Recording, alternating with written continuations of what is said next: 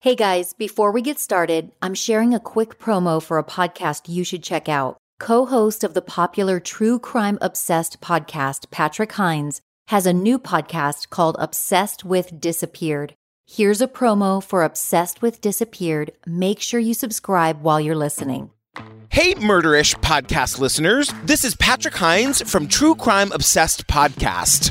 If you're looking for a new podcast to binge, let me tell you about my new show, Obsessed with Disappeared. It's a true crime comedy podcast hosted by me and my best friend of 20 years, Broadway diva Ellen Marsh. In each episode, we tell the mysterious story of a missing person by recapping the episode of the ID show Disappeared that covered their case. The podcast is light and funny, but the comedy never comes at the expense of the missing person or the crime crime. Obsessed with Disappeared is an easy listen. It's hilarious and informative storytelling from two best friends who truly love each other and will do just about anything to make the other one laugh. So if you're fascinated by cases of missing people and you're serious about true crime, but you also love to laugh, you'll love Obsessed with Disappeared. Find Obsessed with Disappeared wherever you get your podcasts. The opinions expressed in this episode do not necessarily reflect those of the Murderish podcast. Sensitive topics are discussed. Listener discretion is advised.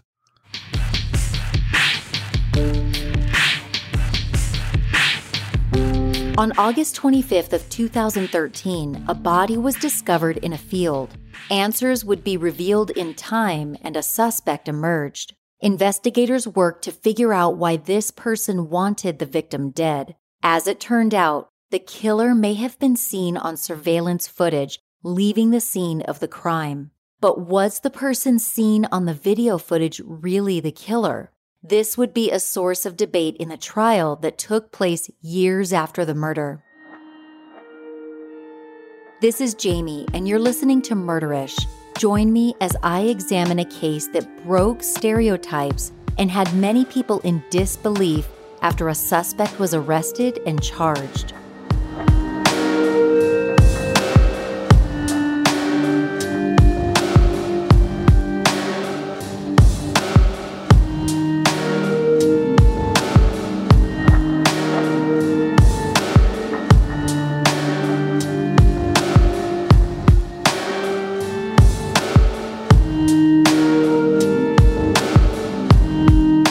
Takes us to Bakersfield, California, a mid sized city roughly 110 miles north of Los Angeles.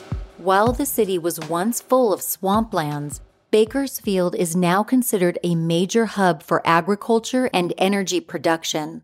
Located in Kern County, the oil capital of California, Bakersfield has consistently been considered one of the least educated cities in America. As of 2012, only 77% of adult residents had a high school diploma. In 2013, sunny Bakersfield was where the Chance family called home. Leslie Chance, a wife and mother of three daughters, had a long, respectable career in education. Having been with the Greenfield Union School District since 1977, Leslie got her start as a teacher at McKee Middle School. She held that position for nearly seven years before becoming an academic coach at Ollivier Middle School, where she worked for two years. Leslie had lofty aspirations and soon moved up to the role of assistant principal. After holding that position for four years, she finally landed the title of principal at Fairview Elementary. The assistant director of personnel, Ken Chichester, described Leslie as hardworking, quiet, well respected, and very knowledgeable. She was genuinely very well liked by her colleagues and the student body of over 500 children. In addition to having her dream job, she also had a rich home life. Leslie's daughter, Jessica, was the product of her first marriage to Alan Bowman. Leslie and Alan had known one another since middle school, but their history wasn't enough to preserve the relationship. While Leslie was pregnant with Jessica, she discovered that Alan was having an affair. She responded by filing for divorce. Four years later, Leslie met Todd Chance. Todd Eric Chance was born on March 10th of 1968. to parents Travis and Diana Chance. He and his brother Scott grew up in Shafter, California, approximately 20 miles northwest of Bakersfield. While Leslie was still emotionally scarred from her failed marriage, she was instantly impressed by Todd's willingness to raise Jessica as his own daughter. The pair got married two years later. Todd and Leslie went on to have two daughters together, Sarah and Samantha Chance. The three girls were inseparable. Most people casually acquainted with the family never suspected that Jessica was their half sister. In 2013, Todd and Leslie had been married for 17 years. According to their daughters, the marriage was a happy one. Their parents rarely argued, and when they did, it was usually over money or something mundane. Jessica recalled her parents frequently going out on date nights. They also loved to take the family on road trips. Not long before tragedy struck the Chance family, they had traveled to Morro Bay, San Francisco, and Las Vegas, spending quality time together. Aside from having a strong affinity for travel, Todd was a car and motorcycle enthusiast.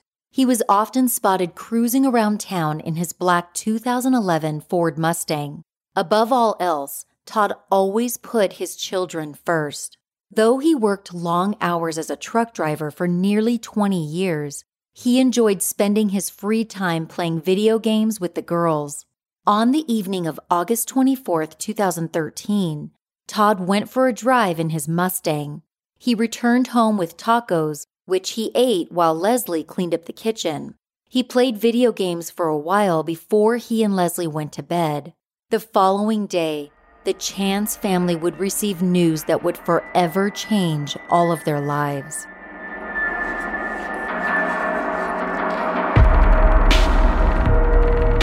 Are you looking for fresh dinners that taste great, are healthy, and take little effort? Sunbasket sends delicious, fresh and ready meals to your doorstep, and they take minutes to heat up. If you're like me, you try to avoid meats with antibiotics, steroids, and hormones in them. Good news Sunbasket's meals don't have any of that. Plus, all of the produce in their fresh and ready meals is organic. Give yourself a break and let Sunbasket's chefs handle dinner. Listen, you could be eating cauliflower, macaroni and cheese, and more in as little as six minutes with no messy kitchen to clean up. The other night, I devoured southwestern turkey and sweet potato skillet and then gave myself a pedicure with the extra time I saved not having to cook dinner. Right now, Sunbasket is offering $35 off your order when you go right now to sunbasket.com slash murderish and enter promo code murderish at checkout. That's sunbasket.com slash murderish and enter promo code murderish at checkout for $35 off your order. sunbasket.com slash murderish and enter promo code murderish. If you're one of the millions of people who don't get enough sleep, I've got a recommendation for you. Som Sleep is a berry flavored sleep drink in a small can. My husband drinks one can about 30 minutes before bed, and it helps him fall asleep fast and stay asleep. The next morning, he doesn't have the brain fogginess he used to get with other sleep aids. He also loves that Som Sleep is drug free and non habit forming. We are busy raising children, running our businesses, and just doing life every day. Som Sleep has been such a helpful tool for my husband's alertness and productivity level each day. Not to mention, better sleep builds a better immune system to help avoid getting sick. Curious to try a sleep drink? For the first time ever, Som Sleep is giving away free samples all you have to do is sign up at getsom.com slash pages slash podcast. That's G-E-T-S-O-M dot com slash pages slash podcast. In the early morning hours of August 25th, 2013, the farmhand of an almond orchard came upon a body. Authorities were called to the scene and soon they were able to put a name to the victim. It was Todd Chance, and he'd been shot multiple times. His body rested at the edge of a field near Enos Lane and Noriega Road, approximately 15 miles from the Chance family home. According to Leslie, on the morning of Sunday, August 25th, Todd left to attend a gun show. A few short hours after leaving his home, he was found brutally murdered. Something about the scene struck Marco Vieira, the man who'd found the body, as particularly odd. When he first reported for work between 6 and 6:30 a.m., the body was not there. He left to run some errands shortly after arriving and returned to the orchard between 9 and 9:20 a.m. It was around that time when he spotted the body. Either the crime had been committed on the property or someone had placed the body there sometime after 6:30 a.m. Kern County Fire Captain Sean Pattison and his team were first responders on the scene. One of the responding officers lifted Todd's shirt to find him bleeding and noted that he was not breathing. At 9:27 a.m., sheriff's deputies were dispatched to the orchard. Todd was pronounced dead at the scene. A cell phone lay 30 feet from his body, which was later identified as belonging to Todd. Todd's cherished Mustang was located that same day about 20 miles from the location of his body. It had been abandoned in a southwest neighborhood. Several witnesses informed authorities that they had seen a woman park the car and walk away. She never reappeared. From the onset of the investigation, detectives zeroed in on Leslie Chance. They emerged with plausible motives. Either Leslie needed money or she had spiraled into a jealous rage. Within days of Todd's body being found, Leslie was arrested under suspicion of murdering her husband. The question looming in everybody's mind was why? Why would a successful woman with a great family life and an outwardly happy marriage throw it all away? Some could not imagine that she could be guilty of the crime and believed law enforcement had focused on the wrong person.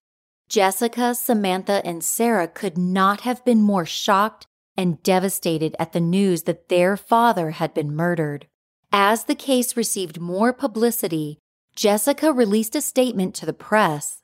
According to a September 2013 article in the New York Daily News by Nancy Dillon, Jessica said, We love our mom and dad, and we can't even begin to comprehend what is happening to our family right now.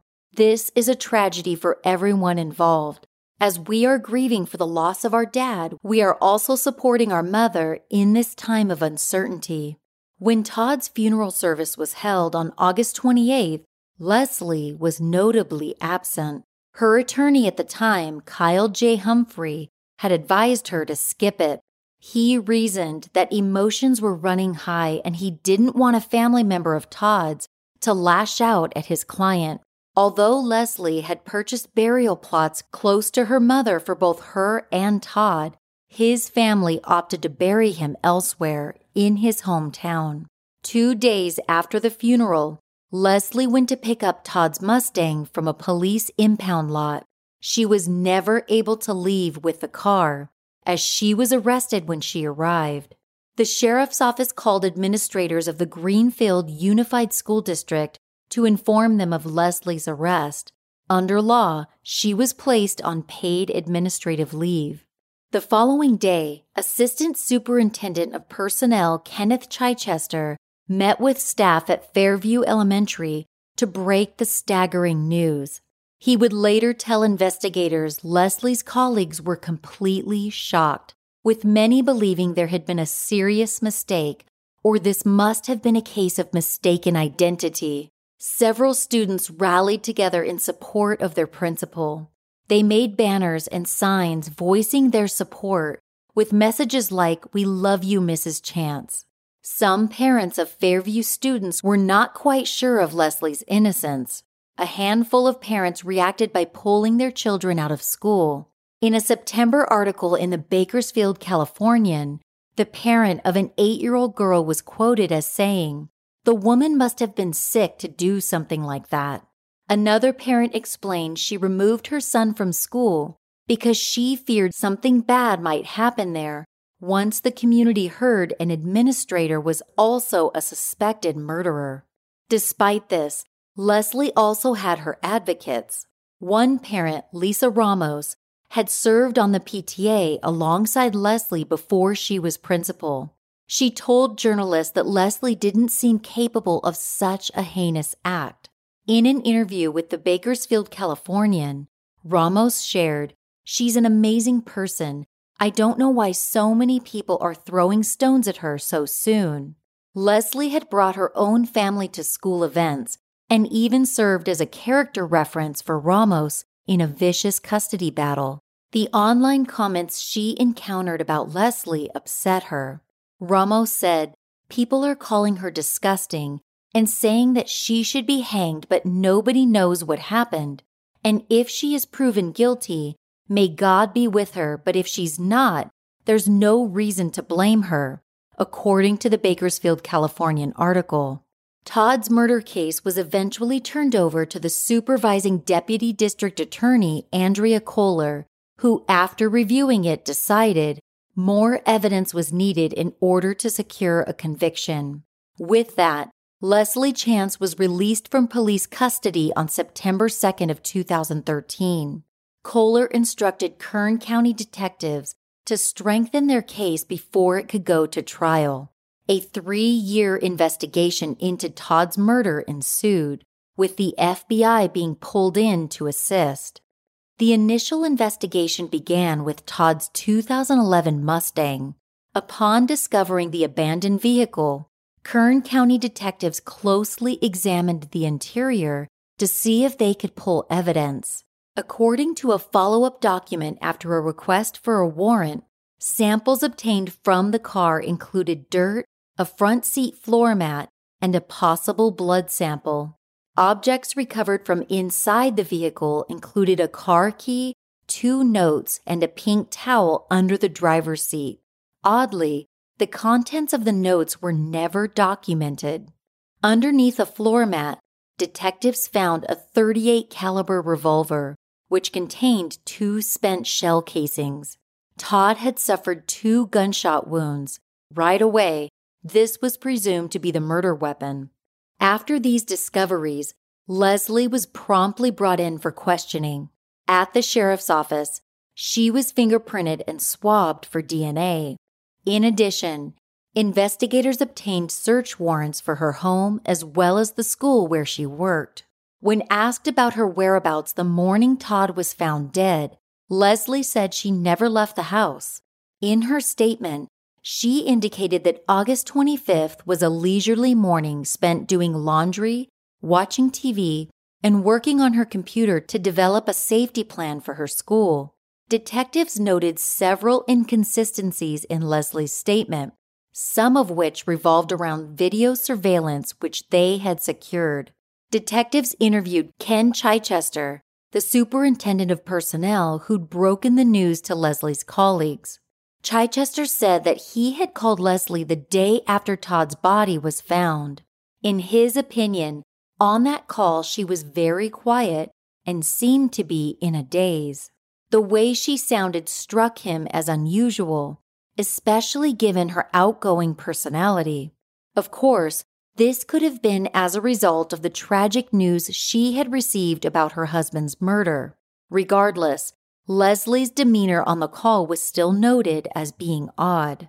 There also seemed to be a shift in Leslie's attitude toward firearms in the weeks leading up to the crime. During all of the years she was married to Todd, Leslie did not share the enthusiasm her extended family and husband had for guns. On one of Todd's birthdays, his mother had gifted him a gun. At his party, the three Chance daughters were posing with the gun and taking photos. Leslie was furious about this. It angered her so much that she left the birthday party. Weeks before Todd's death, however, Leslie had taken a sudden interest in guns and even attended shooting practice. In addition, investigators learned that Todd had four different life insurance policies, which amounted to a total of $500,000. Based on eyewitness accounts, a proposed timeline, physical and circumstantial evidence, Leslie was again the sole suspect.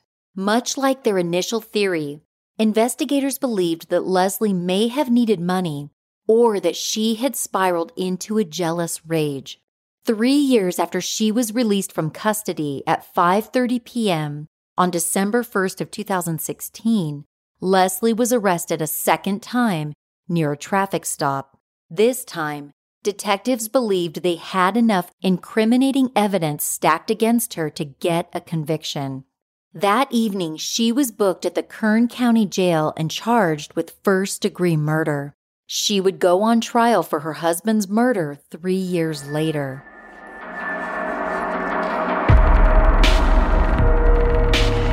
Hey guys, I announced recently that I will be narrating season two of Scene of the Crime podcast, which is slated to drop this fall. What you'll hear next is a teaser trailer for the show. Please do me a favor and subscribe to Scene of the Crime while you're listening. There's another podcast with the same name, Long Story. So subscribe to the one that has yellow crime scene tape in the logo. All right, here's the trailer for Scene of the Crime Season 2. The young couple sneaks off on a romantic getaway to another state. Their liaison is illicit, a clandestine weekend getaway from his wife and her child. On a whim, they stop at a hotel which, unbeknownst to them, is hosting a mortician's convention. They are given the last available room after a late cancellation. After heading to their room, they are never seen alive again. In a busy hotel, with people coming and going at all hours, the couple is murdered in their bed in a bloody and brutal scene. The killer left behind some sinister clues before he or she vanished into the night, and no one saw or heard a thing. The gory tableau the unsuspecting hotel maid encountered the next day as she entered room 260 was just the beginning. This is a story so twisted, so complex, so unpredictable that even after 40 years of investigation by multiple law enforcement agencies, the killer remains at large. In season two of Scene of the Crime, we will examine this decades old mystery. We have been given unprecedented access to police files and records, family and friends of the victims, and the insight of members of law enforcement who worked for years to solve this horrific murder. Season 2 will examine the victims, multiple suspects, and other possibly related crimes, and potentially not one, but two serial killers. We will feature interviews with many of those involved in this tragic case and we will unpack all angles of one of the most comprehensive investigations in the history of this Midwest state. Listen to season two of Scene of the Crime coming to your favorite podcast app this fall. Six years after Todd Chance's murder, his widow went on trial at the Kern County Superior Courthouse. On December 9th of 2019, Leslie Chance's four and a half week trial began. Assistant District Attorney Andrea Kohler alleged the murder of Todd Chance was entirely premeditated. Using video surveillance to support the prosecution's theory, she claimed Leslie had mapped out her return journey home in the weeks leading up to the crime. The DA claimed that after shooting her husband and dumping his car, Leslie traveled on foot to a nearby Starbucks to change clothes. Then she weaved her way between stores in the same shopping center before calling a cab to take her home. Security footage from the Starbucks, Lowe's, Walmart, and Sam's Club that Leslie supposedly passed by were presented into evidence. In the videos, a woman who was wearing dark sunglasses and clothing, a dark hat, and a red backpack can be seen, but her identity was a matter of debate. A canister of disinfectant wipes could be viewed peeking out of the woman's oversized purse in some of the footage. The defense worked hard to cast suspicion on the surveillance footage evidence. Defense attorney Tony V. Lidgett argued the subject of the videos could not be clearly viewed and the quality was grainy. Additionally, Lidgett pointed out timestamps on the footage did not match the prosecution's timeline. Those closest to Leslie would be called upon to confirm or deny the identity of the woman seen on camera. Many times during trial, there was mention of the manner in which Leslie walked. People close to her said that she had a very specific way of walking that made her stand out. According to testimony from Deputy Steve Alvadrez, who worked as a school police officer at Fairview, Leslie's walk was unique. He said she had a very specific way she would walk, and her hips would shift in a certain way, and it was kind of like a waddle. Relatives and friends were divided when it came to determining if it was Leslie in those videos. Perhaps unsurprisingly, both Leslie's mother in law, Diana, and Todd's cousin, William, strongly believed the woman in the footage was Leslie. Todd and Leslie's three daughters, however, all testified they did not recognize the woman captured on video as being their mother. Other people who had seen the footage said they couldn't be sure it was her. There was hardly a consensus on the woman's identity. The prosecution also leaned on the testimony of a witness named Martha Medina. She lived in the neighborhood where Todd's Mustang had been abandoned. Medina and her husband had been sitting in their front yard drinking coffee when a woman resembling Leslie Chance pulled up in a Mustang, parked it, and walked away. She never returned for the vehicle, which struck Medina as odd. In addition to the superintendent of personnel thinking that Leslie was off after her husband's death, an investigator also described her reaction as unusual. Melissa Costamagna had been tasked with notifying Todd's next of kin after examining the crime scene. According to Costamagna, upon hearing the news of her husband's death, Leslie did not seem too upset and kept mumbling incoherently that she knew something was wrong. While this behavior was atypical, it didn't exactly prove Leslie was a killer. Numerous errors made by law enforcement were called out during trial. Senior Deputy Coven Brewer, one of the lead detectives, had failed to log into evidence two interviews he conducted back in 2013 when the case originally came into their hands. These undocumented interviews were also not disclosed to attorneys until the trial was already underway.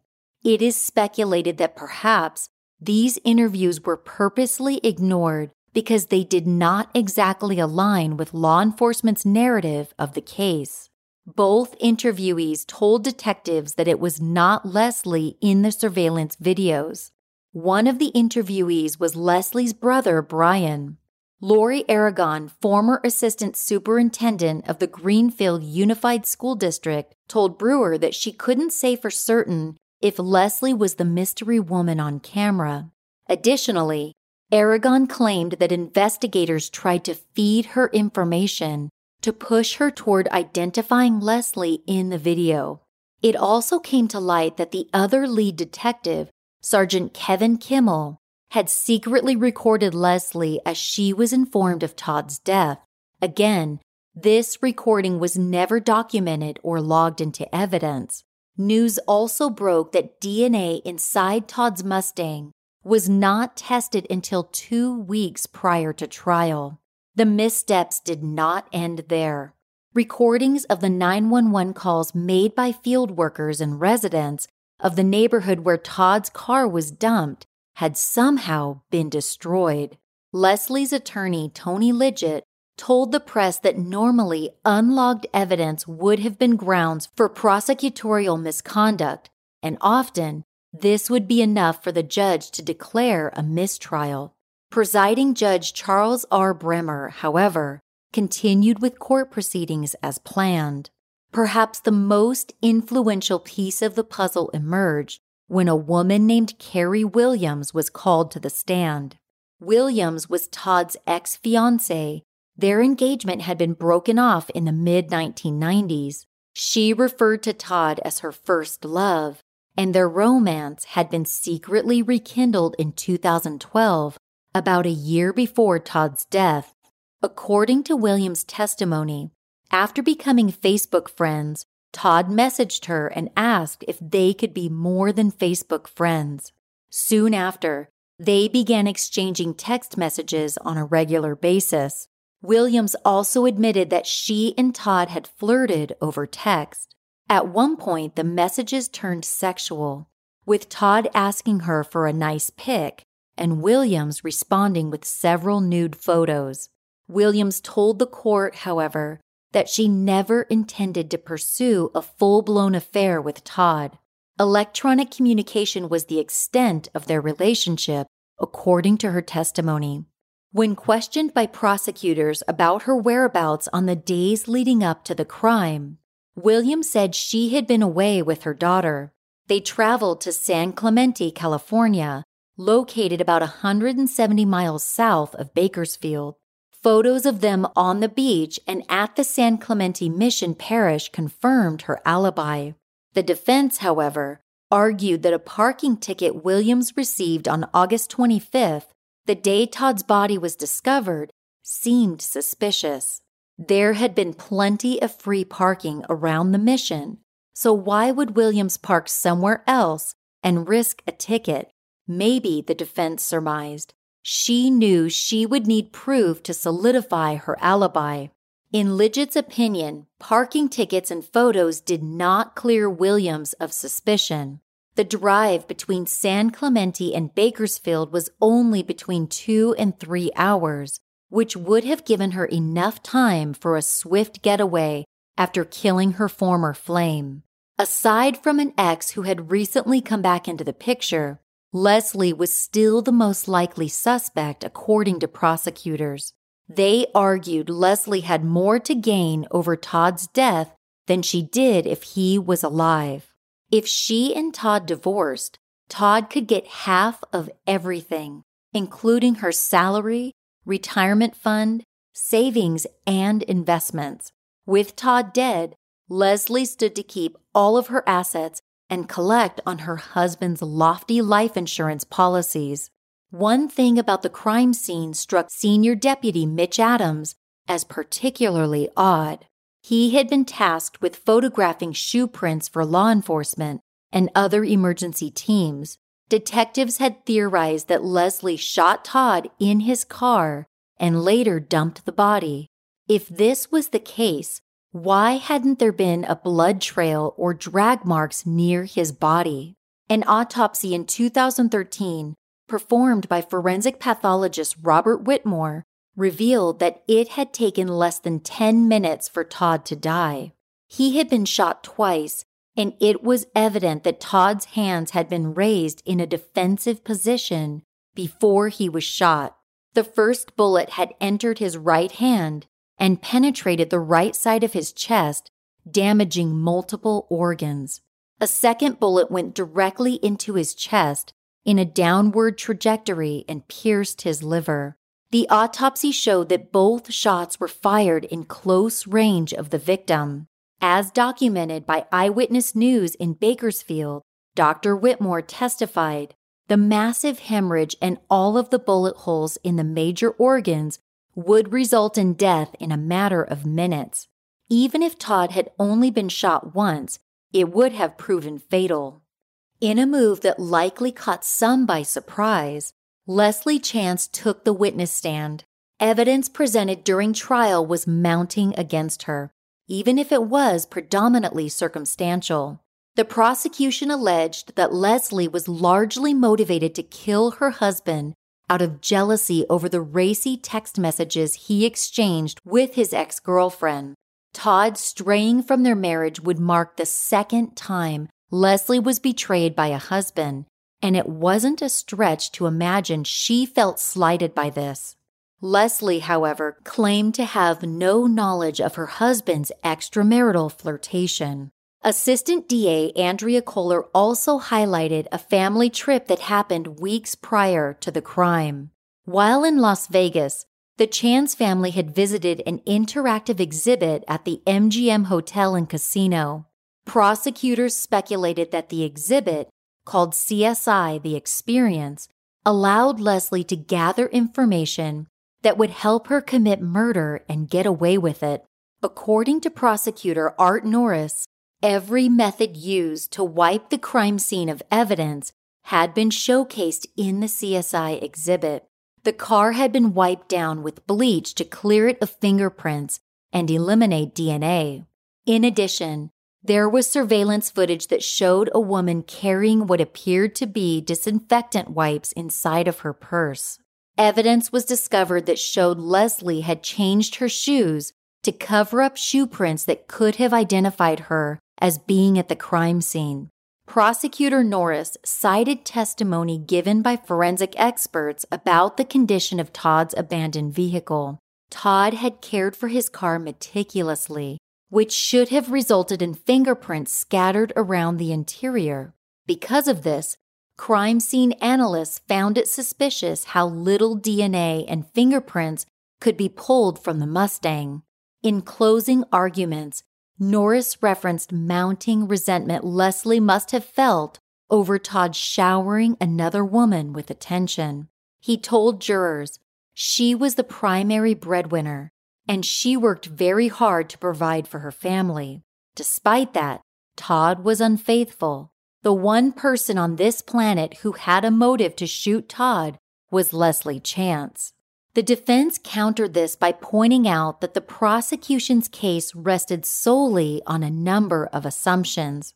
There was the implication Leslie had taken up shooting to prepare for the murder, when it was entirely possible she just wanted to spend more time with her family by joining them in shooting practice.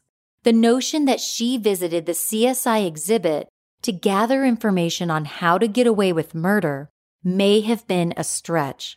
It's possible that Leslie simply had an interest in true crime, like so many other women. According to a January 2020 23 ABC News Bakersfield article by Veronica Morley, defense attorney Tony Lidgett stated in closing remarks they assumed so many things and they were shown to be wrong on so many occasions. This is an innocent person. She did not kill her husband.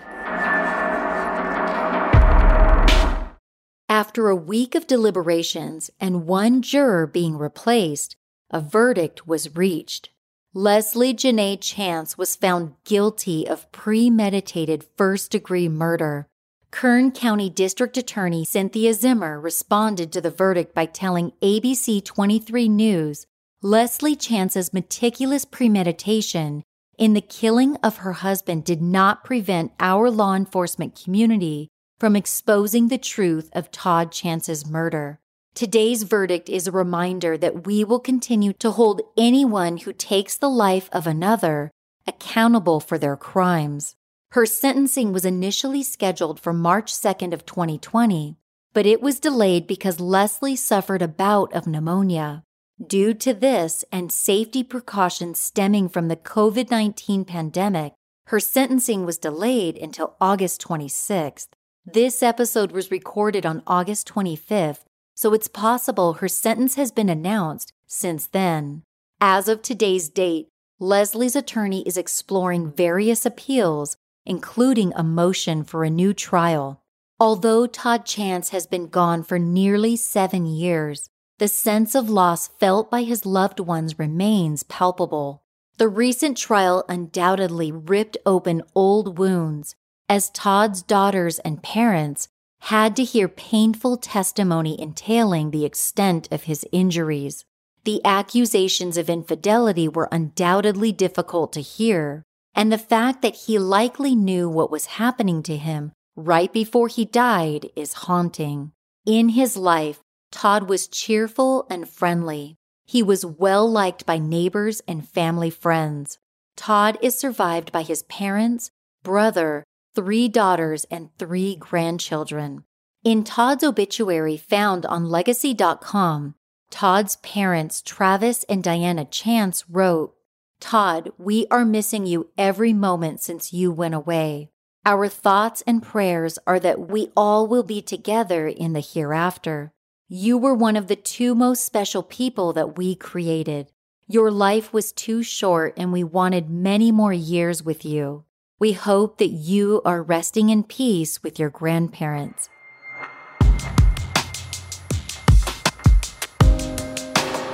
Thanks again for joining me on this episode of Murderish. I hope you were intrigued after listening to the teaser trailer for Scene of the Crime Season 2. Don't forget to subscribe. Check out murderish.com if you'd like to know more about the podcast or me. On the website, you can sign up to support Murderish through Patreon and have some of your dollars donated to a worthy nonprofit organization. You'll also get immediate access to bonus content only available to Patreon subscribers. I want to thank Marcy B, Jessica L, Judith S, Stacy C, and Stephanie F for becoming Patreon supporters. Be cool like Marcy, Stacy, Jessica, Judith, and Stephanie, and go to murderish.com to sign up for Patreon perks. While there, you'll also find a link to buy Murderish merch like t shirts, mugs, face masks, and more. If you haven't joined the Murderish Facebook discussion group yet, what are you waiting for? We have so much fun in there. Just search Murderish on Facebook and answer a couple of questions to join the group. You can also find me on Twitter at MurderishPod and on Instagram at Murderish Podcast. I've been doing a lot of fun Q&As on Instagram stories, so follow me there if you want to participate. Please remember to hit subscribe wherever you're listening now and tell a friend about the show. You can also support Murderish by writing a review in your favorite podcast app. Murderish is mixed and mastered by John and Jessica Buchanan of Audio Editing Solutions. Music is by Nico of We Talk of Dreams. This episode was researched and written by Allison Schwartz. Stick around after the closing music if you'd like to hear a list of sources used for this episode. As always, Ishers, thank you for joining me on another episode of Murderish. And remember, listening to this podcast doesn't make you a murderer, it just means you're murder ish.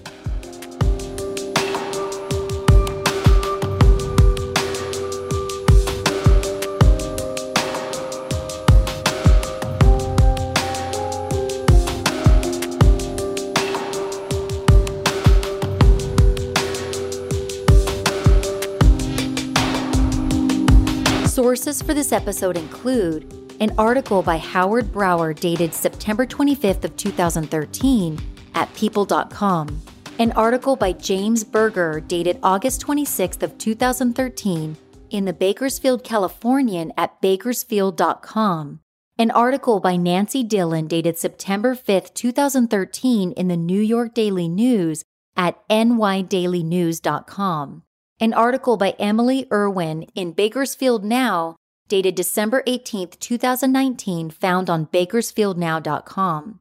An article dated January 14th of 2020 by Emily Irwin at Bakersfield Now on bakersfieldnow.com. An article by Matt Hamilton dated December 4th, 2016 in the Los Angeles Times.